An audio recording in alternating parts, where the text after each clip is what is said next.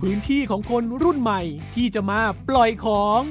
จากการเรียนรู้และสร้างสารรค์ผลงาน โดยใช้สเสน่ห์ของเสียงเล่าเรื่อง กับปล่อยของลองเล่า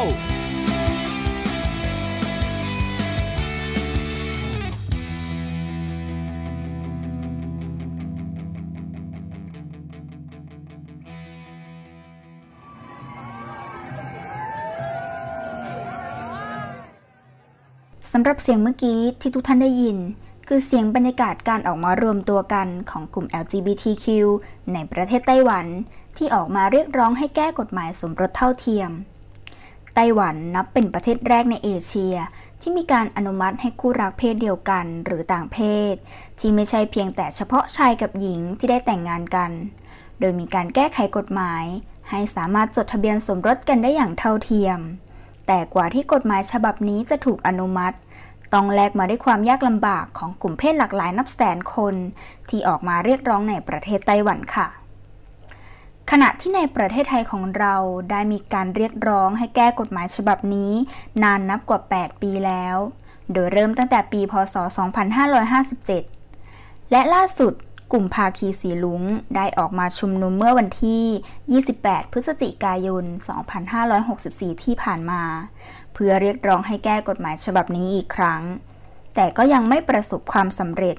เพราะรัฐบาลมองว่ากลุ่มคนที่มีความหลากหลายทางเพศนั้น มีภาพลักษณ์ที่ไม่ดีงาม และผิดศีลธรรม และคนในสังคมยังมีความคิดเห็นที่แตกต่างกันออกไป เกี่ยวกับกฎหมายข้อนี้ด้วยค่ะ เห็นด้วยครับ ก็เราก็เป็นมนุษย์เหมือนกันครับ ก็เห็นด้วยนะคะ เพราะว่าแบบทุกคนเท่าเทียมกันมีสิทธิเท่าเทียมกันทุกอย่าง ไม่เห็นด้วยครับ เพราะว่าประเทศไทยของเรานั้นมีศิลธรรม มีวัฒนธรรมที่ดีงามอยู่แล้ว เห็นด้วยนะคะ เพราะว่าในปัจจุบันโลกเปิดกว้างมากขึ้นแล้ว การที่เราจะมีอะไรแบบนี้เข้ามาอาจจะเป็นสีสันให้กับโลกของเราก็ได้ค่ะ การสมรสไม่ได้เป็นเพียงแค่สัญลักษณ์ของความรัก ระหว่างคู่รักที่รัฐบาลได้รับรอง แต่ยังเป็นการเปิดประตูไปสู่สิทธิหลาย ๆ อย่าง ที่ส่งผลต่อคุณภาพชีวิต และสถานะทางเศรษฐกิจของคู่รักโดยตรงอีกด้วย ไม่ว่าจะเป็น สิทธิการรับมรดก สิทธิในการเซ็นยินยอมรักษาพยาบาล รวมถึงสิทธิการใช้นามสกุลร่วมกัน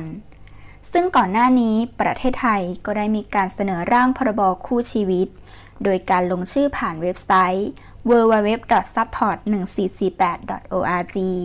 โดยมีคนที่สนใจและรวมลงชื่อมากกว่า 200,000 คน แต่ทางรัฐบาลมีมติไม่เห็นด้วยกับการร่างพรบชุดนี้ ด้านดรตินชัยสายัน รองคณะบดีฝ่ายพัฒนานิสิต คณะนิติศาสตร์ มหาวิทยาลัยมหาสารคาม ได้แสดงความคิดเห็นต่อเรื่องนี้ว่า การเรียกร้องนั้นเป็นสิทธิอย่างหนึ่งที่ประชาชนทุกคนพึงจะมี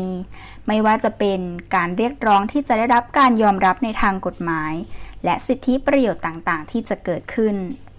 ถ้าถามว่ามีความคิดเห็นยังไงกับการเรียกร้องคือจริงๆ แล้วการเรียกร้องมันเป็นสิทธิอย่างหนึ่งที่ประชาชนทุกคนพึงจะมีอยู่แล้ว ไม่ว่าจะเป็นการเรียกร้องอะไรทั้งในในเรื่องต่างๆนะลูกนะ ไม่ว่าจะเป็นการเรียกร้องในเรื่องของการที่จะได้รับการยอมรับในทางกฎหมาย หรือว่าการเรียกร้องในสิทธิประโยชน์ต่างๆ ที่เกิดขึ้นนะคะ ซึ่งในเรื่องนี้เนี่ยอาจารย์มองว่ามันเป็นสิ่งที่ดี เพราะว่ามันจะเป็นการที่ทำให้ประชาชนทุกคนได้เล็งเห็นว่าตนเองเนี่ยมีสิทธิและมีเสรีภาพในการที่จะใช้ชีวิตร่วมกันอยู่ในประเทศนี้นะคะไม่ว่าตนเองจะมีเพศอะไร มีฐานะยังไง มีการศึกษายังไง มีศาสนาไหน ทุกคนล้วนแล้วแต่มีสิทธิและเสรีภาพที่เท่าเทียมกัน ดังนั้นในการเรียกร้อง้องมาเพื่อสิทธิ์ของตนเองเนี่ยมันไม่ใช่เรื่องแปลก ดังนั้นเนี่ยอาจารย์ยกตัวอย่างในสิ่งที่อาจารย์เนี่ยถนัดและอาจารย์ก็เข้าใจและอาจารย์ก็ศึกษามาโดยตลอดนั่นก็คือ การเรียกร้องเพื่อให้ได้มาซึ่งสิทธิ์ในการรับรองสถานะในการใช้ชีวิตคู่ร่วมกัน